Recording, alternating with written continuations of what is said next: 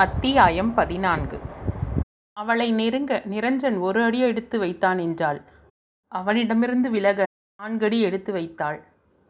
அவனது அருகாமையில் தன் மனம் அலைப்பாய்வதை உணர்ந்த பின் அவனை முற்றிலுமாக தவிர்க்க ஆரம்பித்தாள். அத்தை நம்ம ரிசார்ட் எப்படி இருக்குன்னு வந்து பாருங்க என்று வைதேகியுடனோ உங்கள் பிள்ளை எப்படி வேலை வாங்குறாருன்னு வந்து பாருங்க அத்தை என்று சரஸ்வதியுடனோ சைட்டிற்கு வர ஆரம்பித்தாள். அல்லது ரிஷி அங்கே இருக்கும் நேரத்திலும் அப்படி அவன் வர முடியாத நாட்களில் நிரஞ்சனுடன் தனியாக இருக்கும் தருணங்களை தவிர்க்க ஆரம்பித்தாள். அப்படி இல்லாத பட்சத்தில் ஏதாவது அவனுடன் முக்கியமாக பேச வேண்டியது இருந்தாலும் அருகில் ஆட்கள் இருக்கும்படி பார்த்து கொண்டாள். இவை அனைத்தும் புரிந்திருந்தாலும் நிரஞ்சன் எதையும் வெளிக்காட்டிக் கொள்ளாமல் அமைதியாக இருந்தான். அவளது ஒவ்வொரு செயலும் என் நெஞ்சில் நீ நீக்கமர நிறைந்திருக்கிறாய் என்று அவள் சொல்லாமல் சொல்லி அதை உணர்ந்தே இருந்தான். எதையும் எடுத்தேன் கவிழ்த்தேன் என்று செய்து விஷயத்தை மேலும் சிக்கலாக்கிக் கொள்ளாமல் நிதானமாக கையாள வேண்டுமென பொறுமையை கடைபிடித்தான் அன்று ரிஷியுடன் சைட்டிற்கு வந்தாள். நிரஞ்சன் கட்டிடத்தின் பின்புறம் இருந்ததை தெரிந்து கொண்டு இருவரும் அங்கே சென்றனர். ஆறேழு சிறுவர்கள் புடைசூழ அவர்களுக்கு ஈடாக முழங்காலிட்டிருந்தவனின் தோளில் ஒரு வாண்டு தொங்கிக் கொண்டிருக்க அவர்களின் கேள்விகளுக்கு பதிலளித்து கொண்டிருந்தான். இருவரையும் கண்டதும் சிறுவர்களிடம் விளையாடச் சொல்லிவிட்டு எழுந்து வந்தான். என்னப்பா குட்டீஸ் கூட அரட்டையா? என்றபடி அவன் அருகில் சென்றான் ரிஷி. ம் இவங்க கூட பேசிகிட்டு இருந்தா வேலை டென்ஷன் பாதி குறைஞ்சா மாதிரி ஆகிடும் என்றான் நிரஞ்சன். குழந்தை பருவம் தான் உண்மையிலேயே மகிழ்ச்சியான பருவம் இல்லை கண்டிப்பாக சூதுவாது இல்லாமல் வெள்ளை மனசோட பழகுவது குழந்தைங்க தானே. நினச்சா பழைய விஷயங்களை மறக்கிறதும் உள்ளே ஒன்றும் வெளியே ஒன்றுமா பேசி பழக. அவங்களுக்கு தெரியாதே என்று சலிப்புடன் சொன்னவன் நித்திலாவை பார்த்தான். வரும்போதே சோர்ந்து போய் வந்தவள் இப்போது முகம் கடுகடுவென மாறியிருந்தது. அத்தான் நீங்கள் பேசிட்டு வாங்க நான் முன்னால் போகிறேன் என்றவள் விறுவிறுவென அங்கிருந்து கட்டிடத்தை நோக்கி நடந்தாள். சரிம்மா என்ற ரிஷி வேறெங்கோ கவனத்தை செலுத்தி இருக்க நிரஞ்சன் கோபத்துடன் செல்பவளையே பார்த்தான். சிறிது நேரத்தில் ரிஷியுடன் பேசிக்கொண்டே உள்ளே வந்தவன் ஒரு கட்டிடத்தை சுட்டிக்காட்டி நம்ம சோலார் பேனல் இந்த பில்டிங் மேலே தான் அமைக்கணும் என்றவன் மேலும் சிலவற்றை விலக்கிக் கொண்டிருந்தான். கட்டிடத்தை சுற்றி பார்த்து கொண்டே அங்கே வந்தவள் அத்தா மேலே போய் பார்க்கலாமா? என்று ரிஷியை கேட்டாள். போகலாம். ஆனால் மேலே இன்னும் நாலு படி கட்டணும். ஜென்ஸ் நாங்கள் ஏறிடுவோம். நீ ஏறி வருவது கொஞ்சம் கஷ்டம் என்றான் நிரஞ்சன். அவன் சொன்னதும் இருந்த கோபம் அவளுக்கு மேலும் ஏறி ஆத்திரத்துடன் அவனை பார்த்தாள். ஏன்? ஆம்பளைங்க என்ன சூப்பர்மேனா? பறந்து போய் பார்க்க. நீங்கள் எப்படி போவீங்களோ அப்படியே நானும் வந்து பார்ப்பேன் என்றவள் படியை நோக்கி நடந்தாள். இருவரையும் சுவாரஸ்யமாக பார்த்த ரிஷி சிரிப்புடன் நிரஞ்சனை பார்த்து தோள்களை குலுக்கிவிட்டு அவளை பின்தொடர நிரஞ்சனும் உடன் சென்றான். மேலே சென்ற நித்திலா திரு திருவென விழித்தபடி நின்று கொண்டிருந்தாள். கடைசி நான்கு படிக்கட்டுகள் கட்டப்படாமல் மேலிருந்து ஒரு கயிறும் பக்கவாட்டில் ஒரு கட்டையும் மட்டுமே இருந்தது. இதை பிடித்துக்கொண்டு எப்படி ஏறுவது? அவனிடம் வீராப்பாக பேசிவிட்டு வந்துவிட்டோமே இப்போது முடியாதென்றால் மானம் போய்விடும் என தவிப்புடன் நின்றவளின் பின்னால் இருவரும் வந்து நின்றனர். அவளது நிலையைக் கண்டு வந்த சிரிப்பை அடக்கிக் கொண்டான் ரிஷி. சூப்பர் உமன் மேலே போவாமல் இங்கே யாருக்காக காத்துட்ருக்கீங்க? என்று வினவ நித்திலா தன் பொறுமலை மறைத்து கொண்டு நின்றாள். அவனை தாண்டி முன்னால் வந்த நிரஞ்சன் இருநித்திலா நான் முன்னால் போறேன் என்றவன் லாவகமாக கயிற்றை பற்றி கொண்டு ஒரே தாவலில் மேலே சென்று விட்டான். அவள் கண்கள் விரிய பார்த்தாள். வாயை மூடிக்கொண்டு இருந்திருக்கலாம். இப்போது இப்படி தாவி ஏற வேண்டுமா என மலைத்து நின்றாள். ரிஷியும் அடுத்து ஏறிவிட நித்திலா இப்போது ஏறியே ஆக வேண்டும் என்ற சூழ்நிலையில் ஒரு கையால் கயிற்றை பற்றினாள். அதே நேரம் அங்கு நின்றிருந்த ரிஷி அங்கிருந்த யாரிடமோ பேசிக்கொண்டே நகர்ந்து செல்ல. அவனிடம் உதவி கேட்டு மேலே சென்றுவிட எண்ணியவள் மலங்க மலங்க விழித்தாள். நிரஞ்சனம் அவளையே பார்த்து கொண்டு நின்றிருந்தான். இவனாவது அந்த பக்கம் போறானா பாரேன்.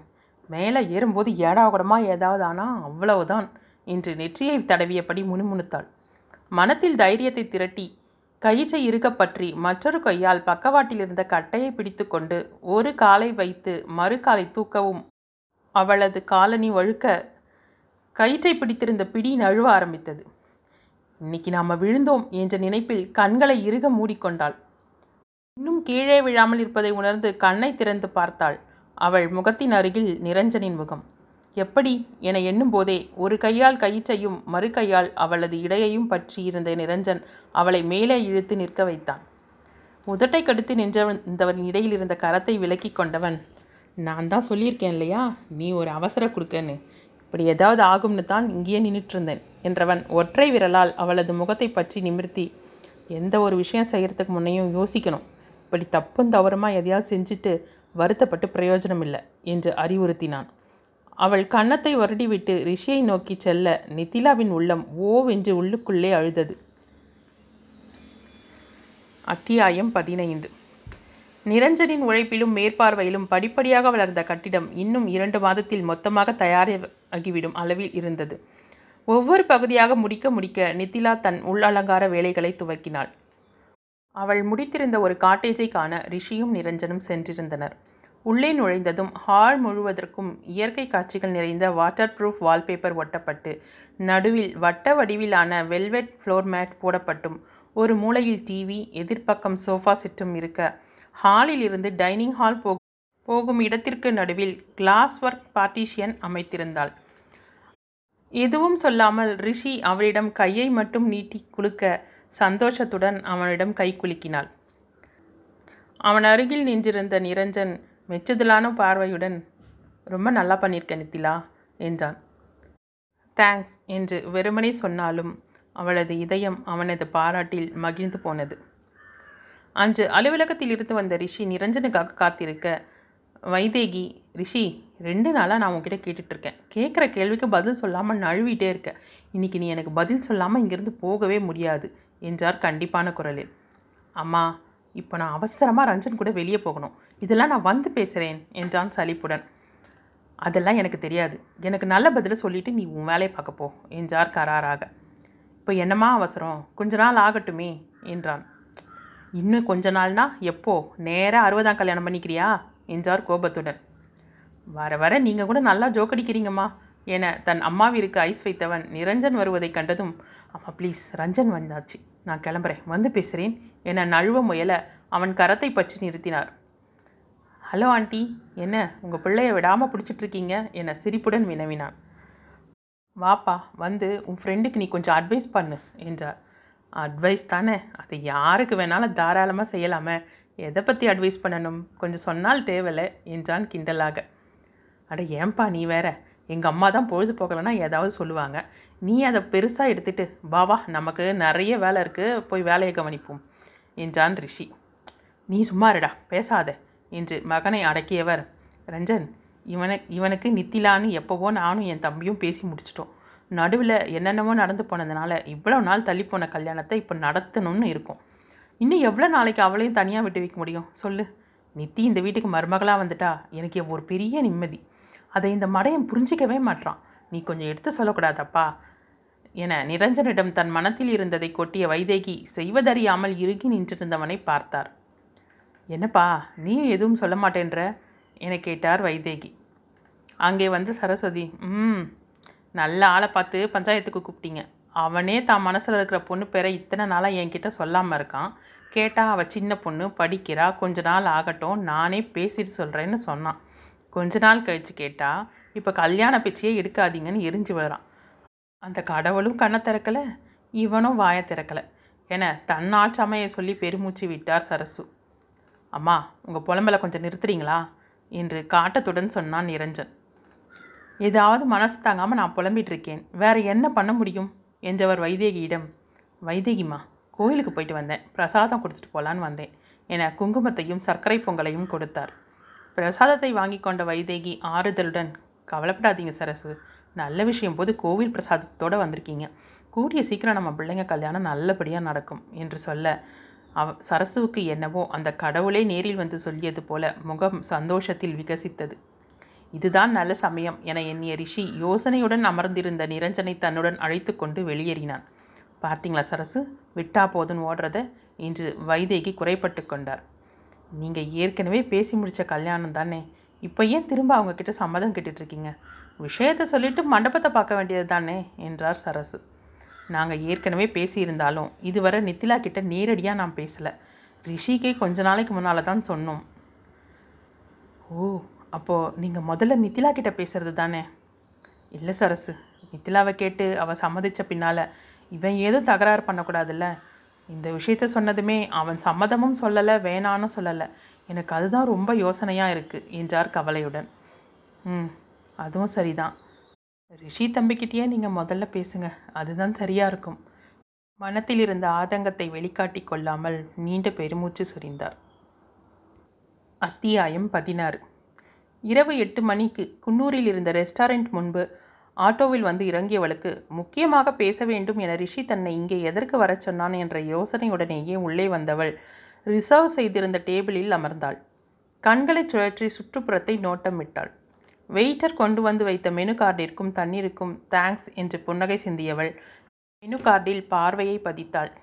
சில நொடிகளில் தன் எதிரில் யாரோ அமரும் அசைவும் அரவமும் கேட்க கார்டை தழைத்து பார்வையை உயர்த்தியவள் அங்கே அமர்ந்திருந்தவனை கண்டதும் உன்னை இங்கே எதிர்பார்க்கவில்லை என்று பார்வையாலேயே சொன்னாள்.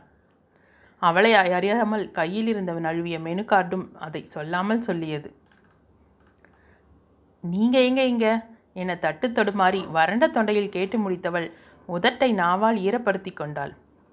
முதல்ல தண்ணியை குடி என அவள் பக்கமாக தண்ணீரை தள்ளி வைத்துவிட்டு ரிஷி முக்கியமாக பேசணும்னு வர சொல்லியிருந்தார் என அவளது கேள்விக்கும் பதிலளித்தான். தன்னை பேச வர சொன்னவன் எதற்கு நிரஞ்சனையும் வரவழைக்க வேண்டும்?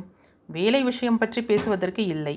அப்படியானால் ஒருவேளை தன்னை பற்றி ரிஷிக்கு தெரிந்து விட்டதா? அதற்காக நிரஞ்சனுடன் பேச வரவழைத்திருப்பானோ என ஏதேதோ கற்பனையில் ஓட அதற்கு கடிவாளமிட முடியாமல் இந்த பேச்சை எப்படி தவிர்ப்பது?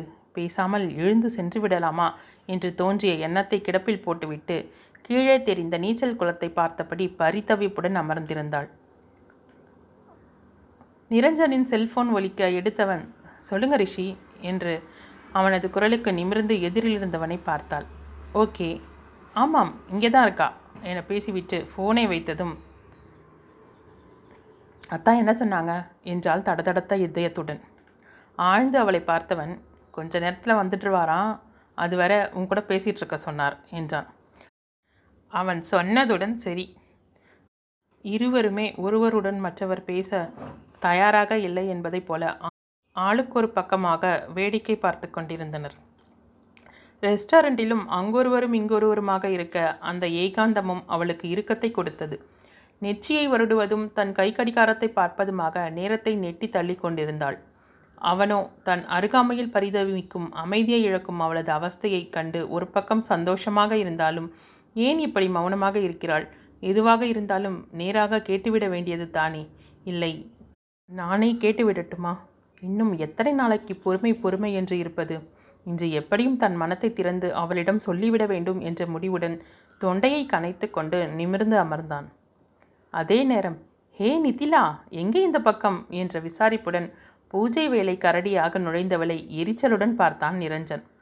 தன்னை அழைத்தவளை பார்த்த நித்திலா ஹாய் சில்வியாக்கா என்றாலும் ஐயோ எதுக்கு இப்போ இவங்க இங்கே வரணும்? என அவள் பார்வை கேட்டது. அதற்குள் நித்திலாவின் எதிரில் அமர்ந்திருந்த நிரஞ்சனை பார்த்த சில்வியாவின் கண்களில் குறுகுறுப்பும் ஆர்வமும் சேர்ந்து கொண்டு நித்திலாவை துளைத்தது. இவர் மிஸ்டர் நிரஞ்சன். எங்கள் ரிசார்ட்டை கட்டிகிட்ருக்கும் பில்டர் என அவளை அறிமுகப்படுத்துவதாக எண்ணி தன்னிலை விளக்கம் சொல்வது போல சொன்னாள். ஓ என்ற அந்த ஒற்றை சொல்லில் ஓராயிரம் அர்த்தம் பொதிந்திருப்பதாக அவள் சொன்ன விதத்திலேயே எதிரில் இருந்த இருவருக்கும் புரிந்தது. நிரஞ்சன் பக்கமாக திரும்பியவள் ஹலோ சார் நான் நிதிலா தங்கியிருக்கிற ஹாஸ்டலில் அவளோட பக்கத்து ரூமில் இருக்கேன். என தன்னைத்தானே அறிமுகப்படுத்தி கொண்டவள். இருவரிடமும் விடை பெற்று கொண்டு நிதிலாவை ஓரப்பார்வை பார்த்து கொண்டே சென்றாள். சில்வியா சென்றதும் ச இன்னைக்கு யார் மூஞ்சில் மூச்சனோ? என எரிச்சலுடன் முணுமுணுத்தாள். எதுக்கு இப்போ உனக்கு இவ்வளோ எரிச்சல் வருது? என பொறுமையாக கேட்டவனை எரிப்பதைப் போல பார்த்தாள். அவங்க அவங்களுக்கு வேலை இல்லை. வந்து இங்கே வெட்டியாக உட்காந்துட்டுருக்கிற நேரத்துக்கு ஹாஸ்டலுக்கு போயிருந்தால் ஏதாவது வேலையாவது பார்த்துருக்கலாம். என்றாள் கடுப்புடன். உன்னை ஒன்று கேட்கட்டுமா என்றான் மிருதுவான குரலில். என்ன என்ன கேட்கணும்?